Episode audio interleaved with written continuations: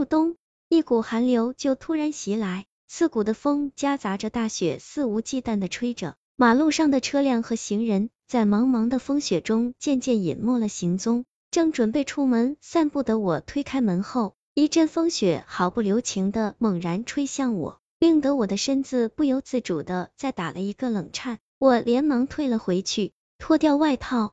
这样的天气，我只能放弃散步。刚替自己倒了杯热茶，门铃就响了。我打开门，一个四十多岁的中年男子站在了我的面前。他的脸色看上去很怪，像是麻木，又像是呆滞，双手紧张的放在胸前。更奇怪的是，他只戴着一只手套，一只非常肥大的手套。你好，你找谁？我淡淡的问。你，你好，我找苏木。他紧张的回答。我则皱眉，仔细的打量了他一眼，实在不知道我还认识这号人物。我就是，我如此回答。却没有让开让他进屋的意思。这个，我，他惊讶的打量了我一眼，似乎没想到我会这么年轻。犹豫了一下，他突然伸出了自己的手，说：“我想请你看看我的手。”我惊讶的看了一眼，他手上戴着手套，我能看见什么？我能进去吗？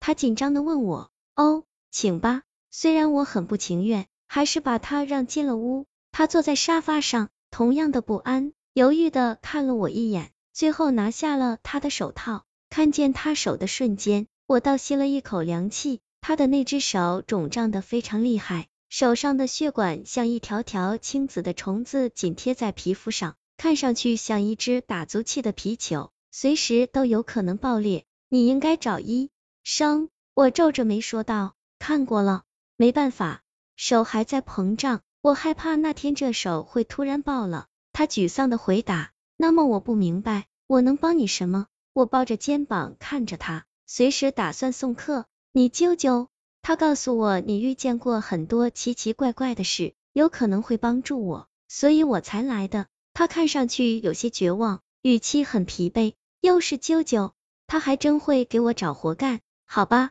先说说你的手是怎么回事？我淡淡的问。你愿意帮我？他似乎看到看希望。人突然从沙发上站起来，坐，说说看。我没有直接说会帮他，因为我还不知道的，在他身上究竟发生了什么事。好吧，我先说说我的职业，我叫张伯坡，是火葬场的一名工人，主管焚化死人。这活不好干，也没人愿意干，但是我不怕，人生死不过就是那么回事，人都死了还怕啥呀？那是一天早上。我一上班就接了一个要马上焚化的死人，是个女人，长得挺漂亮。我推她进去的时候，突然看见她的手上有一枚钻戒，我当时起了贪婪之心，快速的伸手去拽她手上的戒指，可是不管我怎么用力都撸不下来，没办法，我只好找东西割下了她的这节手指，然后把尸体推了火化炉，这一下戒指很轻松就被我拽了下来。拽下了戒指，我打开在火化炉，正要把那截手指扔进去的时候，猛然看见火化炉里的尸体正坐在火海里，愤怒的盯着我。我被吓得尖叫一声，手下意识的挥了一下，想把手中的断指扔了进去，谁知那截断指不知怎么就粘在了我的手上，让我怎么甩也甩不掉。我被吓坏了，手竟然伸向了焚化炉里。里面的火焰一下子就烧到了我的手，那节手指就在这时融化掉了。细细粘稠的东西继续粘在我的手掌上，没多久我的手掌就开始肿胀，如今就变成了这个样子。他说完，小心的看了我一眼，似乎期待我能安慰他一句：“那枚戒指在哪？”我问：“戒指？”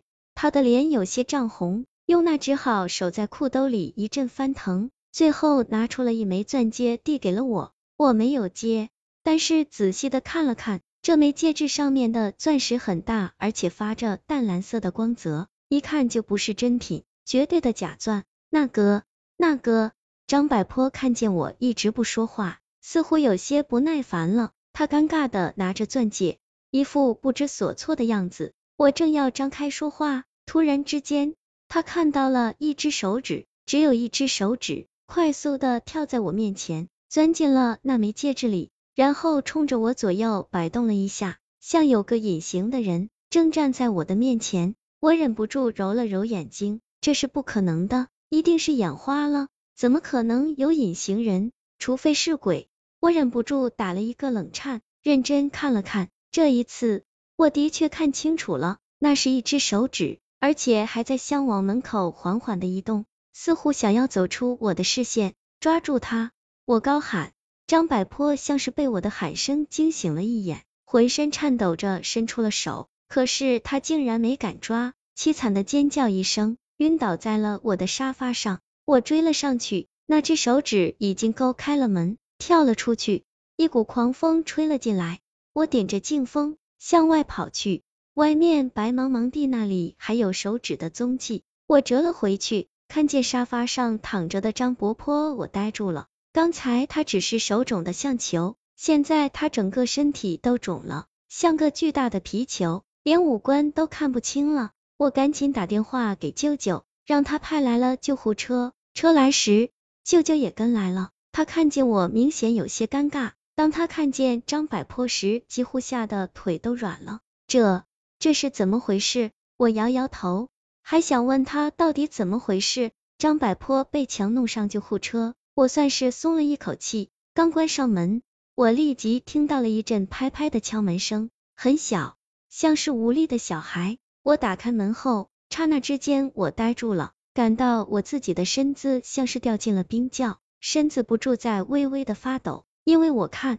见了那截手指，他就站在我的面前，冲着我左摇右摆，我整个人完全僵住了，不知该怎样才好。双眼定定的望在那只手指，张大了口，但是又出不了声。在那一刹间，我所感受的不单是恐怖，还有惊吓。我强迫自己镇定下来，站在那里和那截手指对视。他似乎冲着我勾了勾手指，然后慢慢的向前跳去。我忍不住跟了上去。他快跳，我就跟着快走；他慢跳，我就放慢了脚步，直到他突然停下，我也停了下来。一阵尖锐的刹车声响起，然后我看见一辆车就停在离我不到半米的距离，司机伸出头，气急败坏的冲着我大吼：“找死呀你！”我连忙说抱歉，再回头时手指已经不见了。这时我才发觉我根本没穿外衣，脚下穿着一双拖鞋，此时浑身都快被冻僵。我忍不住跺了跺脚，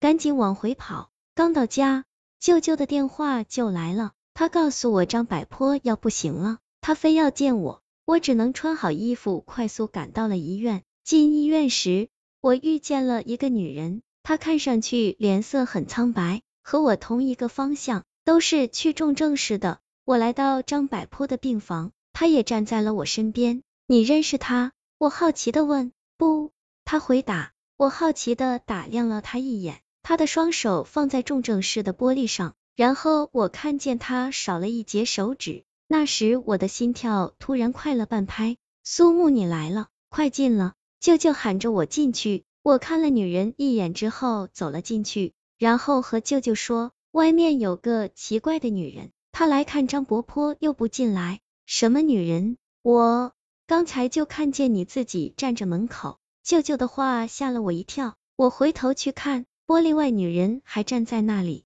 断指的手那么明显，脸色的表情那么怪异。张百坡，你那枚钻戒到底在哪？我我不是给你了吗？张百坡有气无力的回答。我听完看了看窗外的女人，她摇了摇头，不对，那不是真的。我的话说完，张百坡的浑身颤了颤，没吭声。快说吧，不然我救不了你。他这才指了指他的另一裤兜，我伸手去掏，果然掏到了一枚钻戒。接过，然后我走出去，递给了女人。女人接过钻戒，扭头就走。我连忙追上去说：“他也是个可怜人，你就放了他吧。”女人摇摇头说：“不是我想要他死，是他沾染了我身上的尸毒。”我哦的一声回头看了一眼重症室的张伯坡，他已经停止了呼吸，